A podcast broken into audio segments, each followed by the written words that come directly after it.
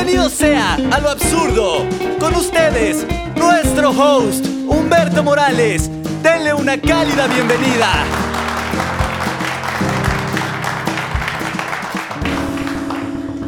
Lo absurdo se graba, obviamente, sin una audiencia en vivo.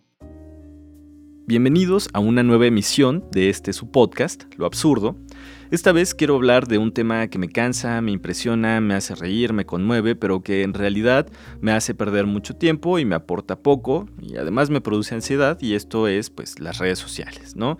Que tal vez es uno de los temas más trillados y más hablados por absolutamente todos en absolutamente todas las reuniones y aún así ahí seguimos con una dependencia que nos hace ir de Facebook a Instagram, de Instagram a Twitter, de Twitter a TikTok y eventualmente de TikTok a Gmail por alguna extraña razón.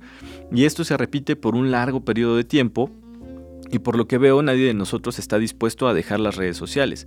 Incluso tenemos excusas perfectas para mantenernos ahí, eh, que dentro de estas excusas eh, las más fuertes son tengo que mover mi negocio, dar promoción a mi podcast, estar en un grupo de trabajo con la gente de mi empresa y no sé qué, y realmente son excusas válidas porque al final también las redes sociales son una herramienta y nos permiten esta conexión.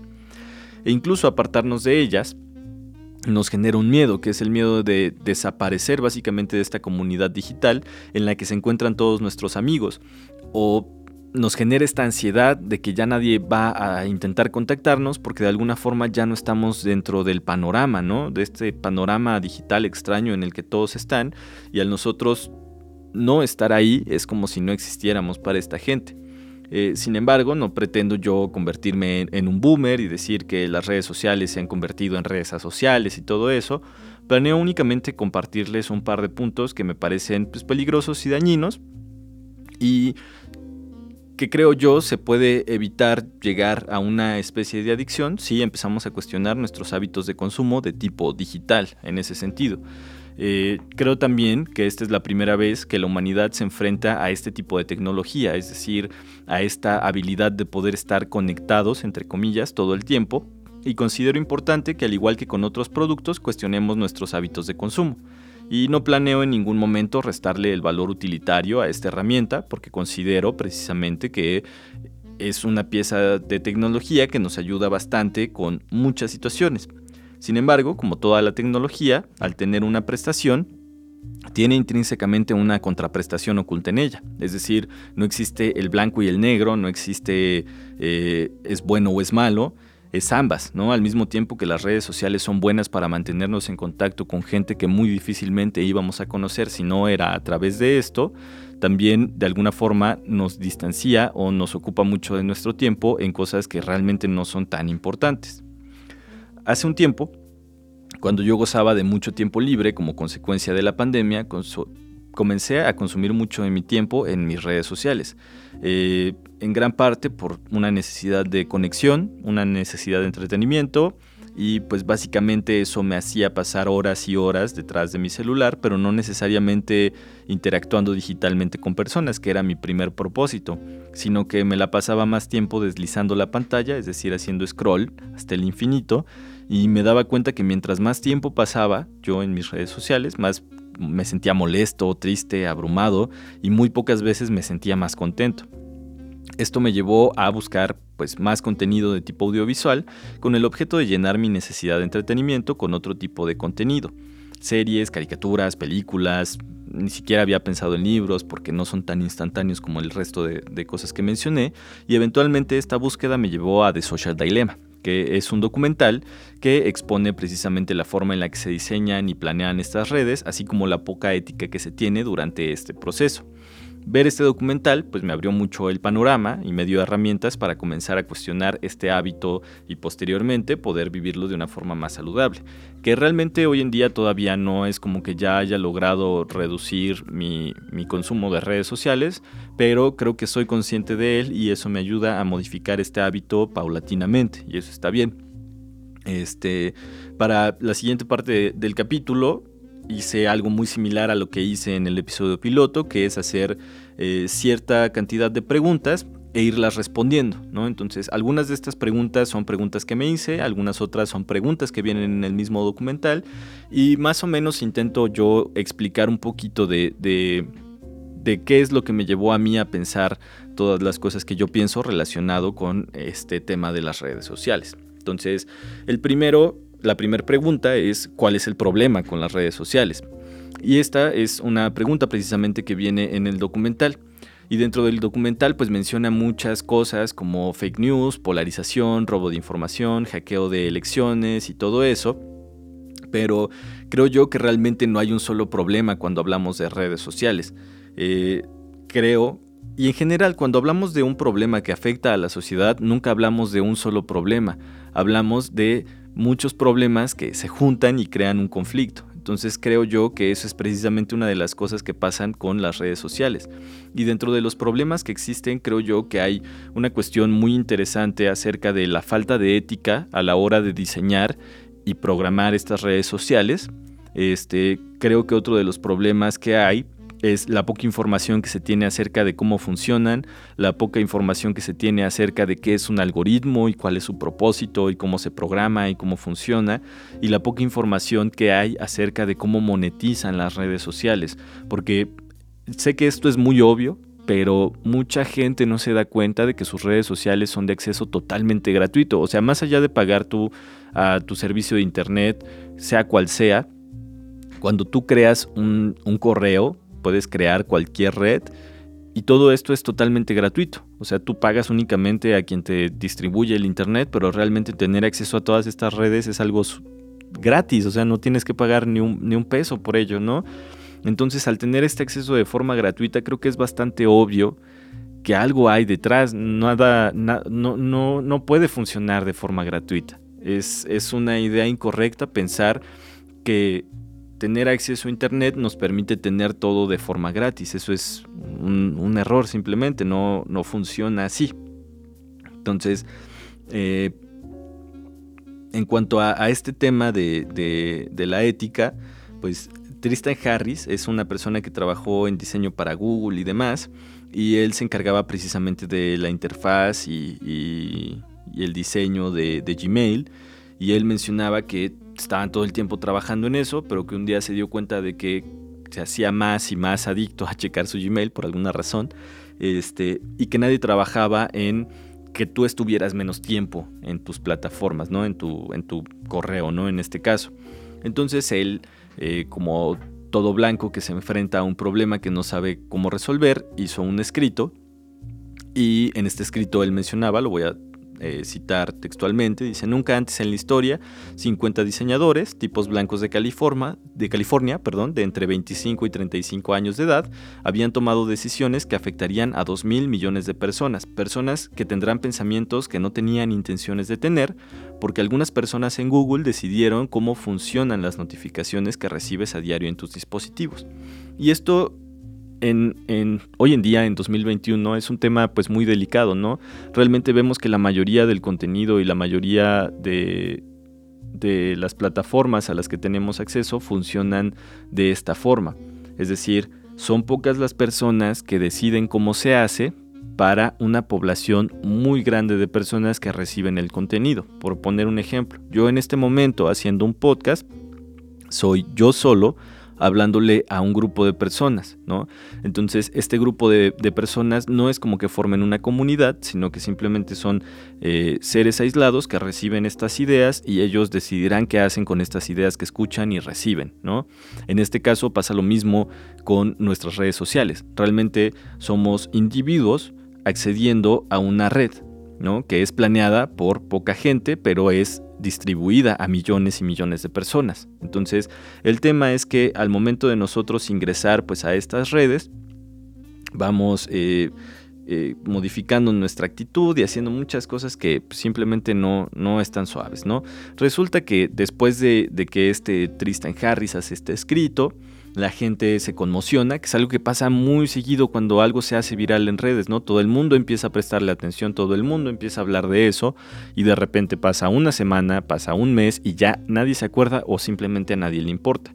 Y a mí me parece muy interesante que suceda esto porque esto bien podría responder a la misma naturaleza humana y a un síndrome que se llama el síndrome de Genovese o el efecto del espectador, ¿no? Que es pensar que, que alguien más va a resolver el problema y por lo mismo nadie actúa. ¿no? Este síndrome se nombra de Genovese precisamente porque a esta mujer eh, fue a partir de ello que empiezan a estudiarlo. Esta mujer es asesinada en su casa, todo el mundo en su vecindario le escucha gritar y sufrir, pero nadie llama a la policía, hasta horas después de que ocurrió el, homicidio. Y nadie lo hizo porque todos pensaron que otra persona lo iba a hacer, ¿no? Entonces, justamente esto es lo que pasa al momento de eh, darnos cuenta de que las redes sociales son adictivas, ¿no? Tal vez nadie se queja o nadie dice nada porque piensa que alguien más lo va a hacer por nosotros. Y precisamente por esto existe change.org, para que nosotros podamos aliviar nuestra culpa de la inacción a través de una firma digital que nos hace creer que estamos salvando al mundo desde nuestro celular, ¿no? Entonces esto simplemente es como una válvula para aliviar esta, esta culpa que sentimos, o bueno, al menos así lo veo yo. Otro de estos problemas que menciono dentro de las redes sociales creo yo que es la monetización. Tenemos que entender que empresas como Facebook y Google ganan millones y millones de dólares año con año. Pero ¿cómo es que obtienen tanto dinero si nadie paga una suscripción por este tipo de plataformas? Es decir, yo no pago ni un centavo por googlear absolutamente nada y yo no pago ni un centavo por tener mi cuenta de Facebook, ni por tener la de Twitter, ni Snapchat, ni TikTok, ni absolutamente nada, ¿no? A lo mejor puedo acceder yo a contenido exclusivo a través de un Patreon o a través de otro tipo de, de plataformas, pero realmente la idea es que sean de acceso gratuito. Entonces, al ser gratuito, pues aquí viene la frase más obligada cuando se habla de redes sociales, es si tú no pagas por el producto, entonces tú eres el producto. Esto, pues bueno, yo creo que muchos lo saben, pero en caso de que no, no es, eh, no es nada nuevo, pero realmente lo que hacen estas plataformas es vender nuestra información, es decir, todo lo que tú le proporcionas a Facebook, a Google, a Twitter, a Instagram, a todas estas plataformas, es recolectado en una base de datos y posteriormente vendido a las empresas que se dedican a hacer estrategias o campañas de marketing o publicidad para que eso les permita llegar al segmento específico que va a lograr que este, su producto se venda o llame la atención. Eh, sin embargo, eh, Jaron Lanier, que es una persona que se dedica eh, continuamente a estar previniéndonos, por así decirlo, o, que tiene una especie de, de fobia, no sé cómo explicarlo, pero es una persona que se dedica a hablar mal de las redes sociales, ¿no? Básicamente. Y él comenta precisamente que el verdadero fin de las redes sociales es el cambio gradual e imperceptible que sufre tu conducta y percepción resultado del uso de las redes sociales. Y la verdad es que es muy cierto, o sea, si ustedes piensan en cómo era su vida antes de que tuvieran acceso a redes sociales y piensan en cómo es ahora, una vez teniendo acceso a redes sociales, pues se dan cuenta de que muchas cosas cambian. La forma en la que nos desplazamos de un lugar a otro es a través de Google Maps muchas veces, ¿no? Tú sabes cómo llegar a ese lugar, pero no te sientes 100% seguro y por lo mismo prefieres usar un mapa, ¿no? Disminuyendo así tu capacidad de ubicación y demás circunstancias que realmente antes nadie necesitaba un GPS 24/7 para desplazarse de un lugar a otro y aún así llegaban a sus destinos, ¿no? Entonces, al momento de nosotros sacrificar este, cierta habilidad por una comodidad, es precisamente donde entra este problema, este cambio de nuestra de nuestra conducta y de nuestra percepción. Por ejemplo, en este tema, en este ejemplo tan sencillo de la ubicación, si yo no tuviera Google Maps y tuviera que llegar a un destino, lo haría. ¿Cómo? No estoy seguro, pidiendo instrucciones, eh, viendo un mapa físico o varias cosas. Pero ¿qué es lo que hace Google? Pues Google nos permite este, pues tener esto en nuestro bolsillo y hacerlo accesible.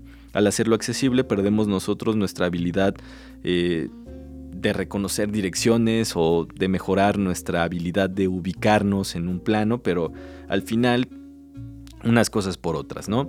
Este, y creo yo que realmente el tema de cuál es el problema se puede reducir eh, bastante a, a, que el problema de las redes sociales en gran parte es el capitalismo. ¿Por qué? Porque el capitalismo logra que nosotros como seres humanos nos convirtamos en un producto.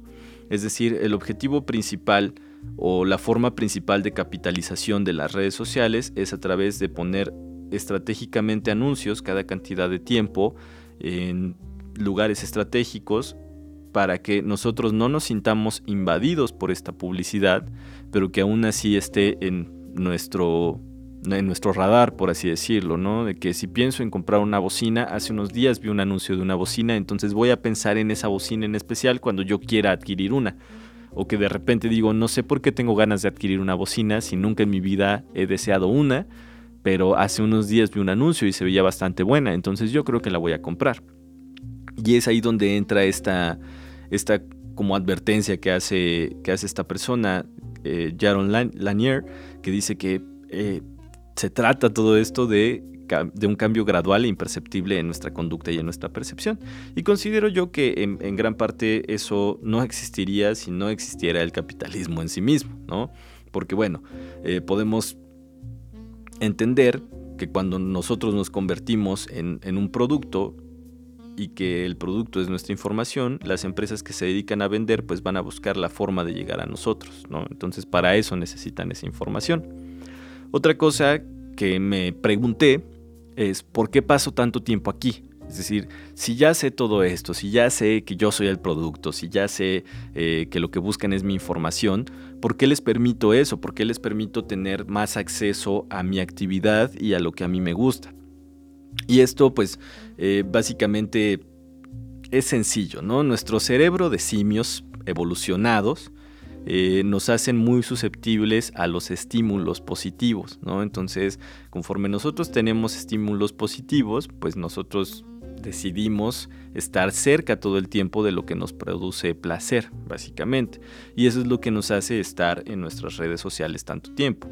Porque al, momento de nosotros hacer un refresh, básicamente es como, como una máquina tragamonedas en, en un casino, ¿no? Tú bajas la palanca y puede que te salga un premio o puede que no. El premio es contenido que te agrada y lo equivalente a, algo que no es un premio es contenido de relleno de personas que a lo mejor no te agradan tanto o de situaciones que no te interesan mucho.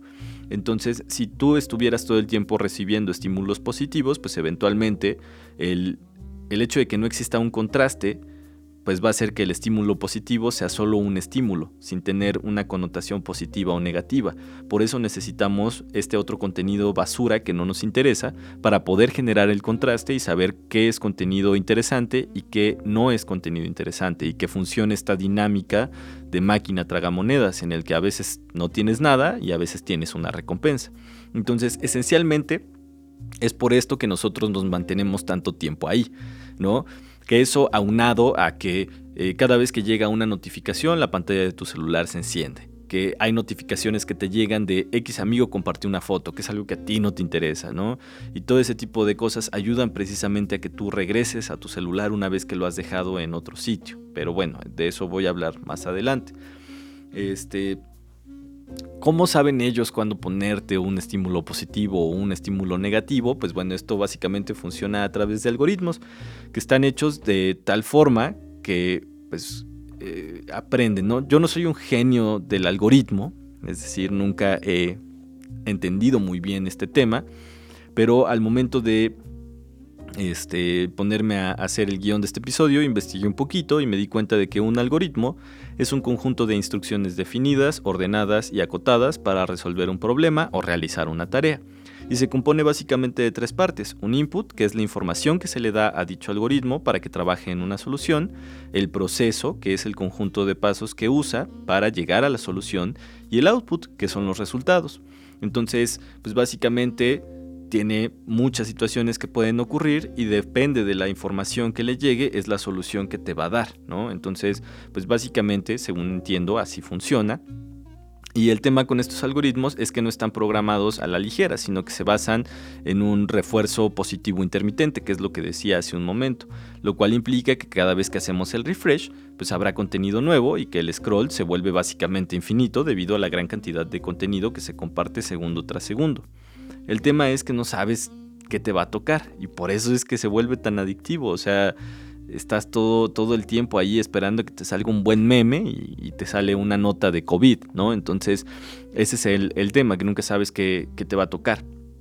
Y pues recapitulando, perdón, el algoritmo no se trata de mantenerte entretenido y luego ponerte publicidad, sino, pues, seamos honestos, de modificar tu conducta a través de refuerzos positivos intermitentes, perdón, con el objeto de crear en ti un hábito. Y lo logra. O sea, tan es que lo logra que ha cambiado la forma en la que realmente nos relacionamos todos. O sea, no te sorprenda que cada vez que sales y empiezas a aburrirte de la persona con la que estás hablando, sacas tu celular. ¿no? Y que incluso aunque no estés aburrido, te llega una notificación, abres el celular y conforme empiezas a hacer scroll, ya revisaste la notificación, era solo Pepe compartió una foto, viste la foto de Pepe, le diste like y no puedes guardar el celular. Tienes que ver si tienes más notificaciones, tienes que ver si tienes notificaciones en otra red social, si te llegó un correo y terminas ignorando brutalmente a la persona con la que estabas dispuesto a pasar cierto tiempo, ¿no? Entonces, para mí ese es uno de los problemas también precisamente de, de, pasar tanto tiempo que te va generando esta, esta dependencia. Y la tercera pregunta es ¿por qué no puedo dejarlo? Y es precisamente por lo que acabo de mencionar, genera una dependencia. Y no sé si ustedes tengan alguna adicción. Eh, yo, por ejemplo, soy adicto al tabaco. Eh, es un vicio desagradable y feo que agarré a cierta edad y que me ha costado mucho trabajo dejarlo, ¿no? Eh, actualmente me encuentro yo en, un, en, una, en una lucha en contra de este vicio pero precisamente, este, igual que dejar el cigarro, es igual de difícil dejar las redes sociales, o tal vez más difícil, ¿no? Porque al menos el cigarro lo entendemos, entendemos que la nicotina produce dependencia física y la, que, la dependencia física nos hace querer ir por un cigarro cada cierta cantidad de tiempo y demás pero las redes sociales ni siquiera las entendemos, o sea, ni siquiera sabemos qué es lo que nos hace volver a ellas una y otra vez, y por lo mismo se vuelve más complejo romper esta adicción. Para el momento en el que te das cuenta de que tienes una adicción a las redes sociales, pues ya la tienes, ¿no? No es como que ya la puedas simplemente decir, ah, no, ya, hoy ya no voy a revisar mi celular, ¿no? Entonces, pues bueno, básicamente eso. Ahora yo creo que viene una de las preguntas que, que, más me gustó indagar y profundizar en ella, que es ¿por qué me siento mal? Por qué el uso de mis redes sociales me hace sentir mal. Y bueno, parte de lo que hacemos en este nuevo ecosistema digital es aprobado o desaprobado por la comunidad. Y aunque lo negamos constantemente, hay algo casi primitivo en el ser humano que busca agradar al resto de las personas. De alguna forma buscamos que el mayor número de personas nos acepte o nos valide.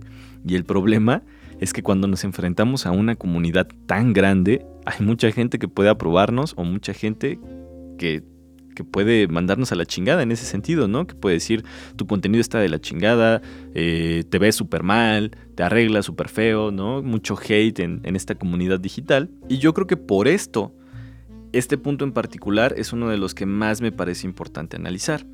En lo personal, hay muchas cosas que me hacen sentir mal en redes sociales. Me he sentido atacado, y he atacado a gente que ni siquiera me conoce y que yo no conozco.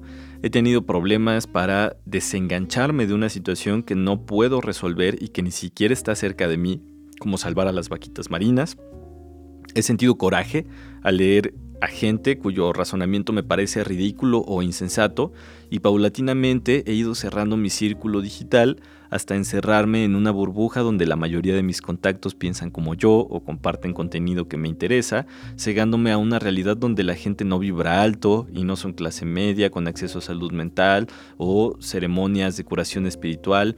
Es decir, no toda la gente que existe a mi alrededor piensa como yo o siente como yo o está dispuesta a hacer lo que a mí me gusta, incluso cuando manifiestan que sí en sus redes sociales, porque recordemos que nuestros perfiles son solo una proyección ponemos en ellos lo que deseamos que la gente vea de nosotros. Y nadie es vulnerable, nadie sufre, nadie es mala persona, todos somos intelectuales, viajeros, gurús o gente blanca en general. Y creo que esto sucede precisamente porque eh, este famoso algoritmo utiliza nuestros sesgos cognitivos, falacias y en general áreas débiles de nuestro cerebro para proporcionarnos estos estímulos que producen placer. De lo contrario, insisto, eh, si las redes nos mostraran a nosotros lo que nosotros vemos en el mundo físico, pues no pasaríamos ahí más de cinco minutos, ¿no? Porque es lo que vemos todos los días. Y si estamos en nuestras redes sociales es para ver algo diferente, supongo, ¿no? Para tener un estímulo positivo, para eh, desafanarnos un poquito de esta realidad que a muchos les pesa tanto, ¿no? Entonces, bueno, la primera área gris que considero que influye en esto es el síndrome de FOMO o Fear of Missing Out, eh, que es básicamente la conducta de rebaño, ¿no? el cual se desarrolla en una persona al ver que otros están haciendo o comprando algo y se produce una elevada sensación de ansiedad de no ser parte de algo, ¿no? lo cual dispara una necesidad de comprar o consumir de manera compulsiva. ¿Cómo se ¿Y cómo se relaciona esto perdón, con las redes sociales? Pues sencillo. Este, nadie quiere ser la persona que no entiende el meme, que no tiene el contexto, que no sabe qué es GPI o POV o cualquier otra moda ridícula de Internet. Esto y nuestra necesidad de pertenencia nos orilla a pasar cierta parte de nuestro tiempo en este ecosistema digital sin importar el malestar que pueda o no ocasionarnos. Bastante sencillo. Si yo tengo miedo de no pertenecer, pues voy a estar ahí aunque pertenecer signifique sentirme mal. La segunda área gris serían los sesgos cognitivos, que ya he mencionado en episodios anteriores y confío en que ustedes ya hicieron su respectiva googleada pero en caso de que no, les comparto que estos sesgos cognitivos básicamente son impulsores no conscientes que influyen en la forma de percibir las cosas y de tomar decisiones de vida. Dentro de esta categoría podemos encontrar muchos, pero considero que los más frecuentes en nuestras redes, o más bien en los que caemos nosotros mismos por nuestro uso de las redes, son eh, en primer lugar el sesgo de confirmación, que este es una tendencia a buscar propiciar, interpretar o recordar información de manera que confirma algo que ya has decidido, perdón, previamente o que favorece creencias y suposiciones muy arraigadas. Básicamente, podría resumirse a leer nuestro horóscopo y tomarlo como cierto y verdadero, ya que me, ya que me defino a mí mismo como un Tauro. O podría ser también tomar un test de personalidad y reforzar ciertos comportamientos solo porque tengo una página de internet que me ha definido de cierta forma que resulta agradable para mí, ¿no? Entonces, eh, intentando profundizar más en este sesgo de confirmación es básicamente buscar la información o misteriosamente recordar la información que favorece a lo que yo ya previamente creía. Entonces, ese es algo que pasa básicamente todos los días, ¿no? Siempre queremos nosotros tener información que refuerce nuestro punto de vista, no que refuerce el punto de vista de la persona con la que estamos debatiendo o discutiendo. El otro que considero que sucede es el sesgo de anclaje. En este caso, te centras casi exclusivamente en la primera información que recibes para tomar una decisión. Por ejemplo, lo primero que vi en internet es que la vacuna para el COVID tiene un chip de 5G y quieren controlar mi mente. Por lo tanto, en lugar de buscar más información, decido no vacunarme. Que esto pues, es algo que pasa todo el tiempo y tristemente puede tener una consecuencia bastante grave en la forma en la que nos relacionamos fuera de nuestras redes sociales. Ahora la resistencia reactiva, que consiste en el deseo de hacer lo contrario de lo que alguien te solicita o aconseja debido a una amenaza percibida o a la propia libertad de elección, ¿no? Que bueno, aquí se me recomienda seguir ciertas medidas de sanidad para no contagiarme o para no contagiar a otros, pero yo digo que es decisión mía si pongo o no en riesgo mi salud y la de otros, por lo tanto, haciendo uso de mi libre albedrío, decido contagiar a toda mi familia de COVID porque yo tenía ganas de salir a una fiesta X noche, ¿no? Que básicamente es, tú sabes dentro de ti que esta recomendación se te hace por tu bien, pero como no quieres que, tu sentimiento de libre albedrío se vea afectado, como quieres sentirte dueño de tus propias decisiones, decides actuar en contra de la recomendación con más sentido que se te ha hecho en tu vida. Pero bueno, eh, está este otro que es el sesgo de status quo, que pues bueno, a causa de este sesgo cognitivo se tiende a favorecer las decisiones que mantienen el status quo, es decir, el estado actual de las cosas. Y esto básicamente se refiere a que muy difícilmente vamos a cuestionar nosotros eh, algo que funciona aparentemente para todo el mundo. Y dejando un poquito de lado este tema de los sesgos cognitivos, hay algo muy similar a un sesgo cognitivo, pero que es una cuestión ahí un poquito de lógica, que básicamente es el tema de las falacias. Las falacias son, pues, eh, creo que en, algún momento lo vemos todos en, en la preparatoria o lo escuchamos en algún post de Facebook porque también abunda mucho estas infografías con información a medias y que te hacen sentir todo un intelectual. Pero bueno, ¿qué es, qué es una falacia? ¿no? Este, rápidamente, eh, las falacias eh, son un razonamiento incorrecto o erróneo, pero que tiene la apariencia de un razonamiento correcto. Que esto podría ser, bueno, voy a poner un ejemplo. Digamos, a Pedro le gusta el helado de vainilla y a Juan le gusta el helado de chocolate. Por lo tanto, Pedro y Juan tienen gustos opuestos. Claro, suena bastante lógico, pero no lo es, ya que la vainilla y el chocolate no representan opuestos, sino opciones dentro de la misma categoría. Dentro de todas las falacias, las que considero más preocupantes, dejando un, de lado totalmente este ejemplo, este, son eh, las siguientes cuatro mencioné cuatro porque creo que son las que más eh, me generan conflicto y, son estas, ¿no? La primera es la falacia del falso dilema, que es justo la que acabo de usar en el ejemplo anterior. Eh, la falacia lógica del falso dilema involucra una situación en la que se presentan dos puntos de vista como las únicas opciones posibles, cuando en realidad existen una o más opciones alternativas que no han sido consideradas. Analicemos el siguiente enunciado. Si no estás conmigo, estás en mi contra. ¿De verdad? ¿Son estas las únicas opciones que existen? Pues claro que no. Constantemente me he visto abrumado o molesto porque pasan estas cosas, ¿no? Existen este tipo de expresiones en redes sociales todo el tiempo y el coraje y la impotencia nos orillan a exigir que otras personas nos escuchen y nos validen y se decidan por nuestro lado. Pero tomar o no una postura no necesariamente nos coloca en contra de la otra. Y debemos comprender que la óptica con la que observamos una situación es tan diversa como ángulos, distancias y ojos existen para mirarla. Entonces, es por esto que me molesta mucho esta falacia del falso dilema, el hecho de que una persona te quiera poner a decidir entre blanco y negro sin recordar que existe entre el blanco y negro una escala de grises bastante abundante, eso es lo que me molesta de esa, de esa falacia. Ahora está la falacia ad populum, que bueno, esta implica responder un argumento o una afirmación refiriéndose a la supuesta opinión que de ello tiene la gente en general, en lugar del argumento por sí mismo. Esta básicamente es la palabra, eh, perdón, es la falacia del pueblo sabio, ¿no? Si todo el mundo dice que las manzanas son naranjas y de forma triangular, debe ser cierto. Y de esto se llenan nuestras redes sociales día a día. O sea, es más fácil para nosotros decir si todo el mundo dice que está bien, entonces está bien, que ponernos a analizar si realmente eso conecta con nosotros y si realmente para nosotros eso funciona y eso realmente para nosotros está bien. Y no tiene nada de malo decir, pues no, o sea, a mí simplemente no me, no me late, ¿no?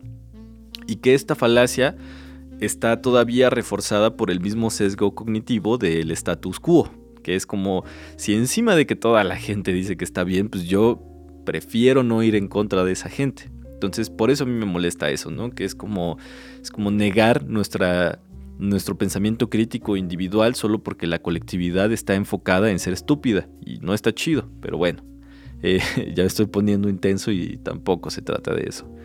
Otra de las falacias que encuentro, bueno, también lo digo como si fuera yo pues un intelectual, que, que no tampoco, pero pues está por ejemplo la, la falacia del hombre de paja, o la falacia del espantapájaros, que es una forma de argumento y una falacia por la que se da la impresión de refutar un argumento, pero se hace a través de una idea que no va en la línea del argumento de la discusión, por lo que no se refuta debidamente el tema de fondo. ¿Qué quiere decir esto? Pues básicamente es salirnos por la tangente, ¿no?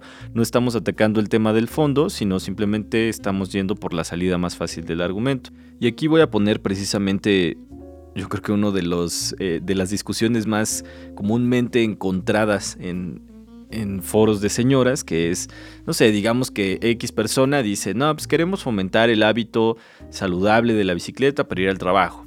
Y otra persona por allá dice, ustedes lo que quieren es que la gente sufra accidentes y los atropellen, ya que es un medio de transporte poco seguro, y es que además tampoco hay ciclovías y no sé qué. Es como, oye, el tema aquí no es si hay ciclovías o si hay infraestructura. El tema aquí es que andar en bicicleta es un hábito saludable. claro que pues conlleva sus riesgos y todo, ¿no? Sobre todo en un país tercermundista, pero ese ni siquiera es el tema de la discusión y eso se ve todos los días, en todos lados, en cualquier red social. Y aquí es donde me gustaría terminar esta parte, porque ya me estoy enojando, y donde considero pues, ampliamente expuesta esta respuesta de, por qué me siento mal con las redes sociales. Pero para detener ya este, este breve y todo mal informado y todo mal llevado monólogo, pues realmente he dedicado gran parte de mi, de mi último año a conocer y saber qué me desagrada de mis propias redes sociales. A veces me siento enfermo y atacado por ellas y aún así veo la necesidad de usar esta peligrosa herramienta con el objetivo de llevar hasta sus oídos semana con semana un podcast que nadie pidió y nadie necesita, porque recordemos que el nombre de este podcast no es el podcast con sentido, sino es lo absurdo. ¿Y qué es el absurdo sino algo que nadie pidió y nadie necesita, pero que sigue existiendo semana con semana? Y para no irme únicamente con, con esta nube gris este, de, de, tristeza y enojo de uso de redes sociales, eh, esta es la última pregunta, ¿no? que yo creo que es una de las que realmente aún no tengo una respuesta clara. Pero la quinta pregunta sería, ¿se puede experimentar eh, a las redes sociales de una forma más saludable. Y bueno, yo creo que al igual que con todos los productos del capitalismo, sí, pero no a gran escala o con gran impacto. ¿Cómo lo logramos? Pues identificando nuestros hábitos de consumo y modificándolos paulatinamente. ¿Qué he hecho yo? Pues yo he desactivado las notificaciones de todas mis redes sociales, absolutamente todas, he monitoreado mi tiempo de uso en pantalla y he comenzado a apartar el celular de mi vista durante conversaciones con familia y con amixers. He sustituido ciertas aplicaciones con tiempos de lectura eh, de temas eh, absurdos como, como este. Y esto hace que Mark Zuckerberg y toda la gente que se dedica al desarrollo de redes sociales modifiquen los algoritmos de forma ética. Pues no. ¿Cambia esto mi vida? Pues no mucho, pero lo que sí es que me siento más tranquilo y para mí es importante. Entonces, yo lo que quiero lograr a través de este podcast no es eh, decirles que usen o no usen, porque realmente a mí me es indiferente lo que ustedes hagan con sus redes sociales, porque eso les pertenece a ustedes, ¿no? Yo únicamente lo que hago es compartirles pues mi experiencia y contarles que, que pues a veces me enojo, me enoja mucho usar redes sociales a veces pero que muchas otras veces también está muy chido tener acceso a personas que no veo seguido, eh, a poder hablar con gente que vive en otros países, pero sobre todo poder llevar la creación de este podcast o de la música que hago o de la música que hacen mis amigos y poder compartirla con gente que en otro momento de la humanidad jamás podría haber tenido acceso a todo eso, ¿no? Entonces, yo creo que mientras busquemos todo el tiempo que el uso de nuestros dispositivos nos lleve a lugares que nos producen tranquilidad, está chido. Y eso es lo único que, que podría agregar como, como conclusión no desalentadora en, este, en este episodio. Y pues bueno, realmente eso es todo por el día de hoy.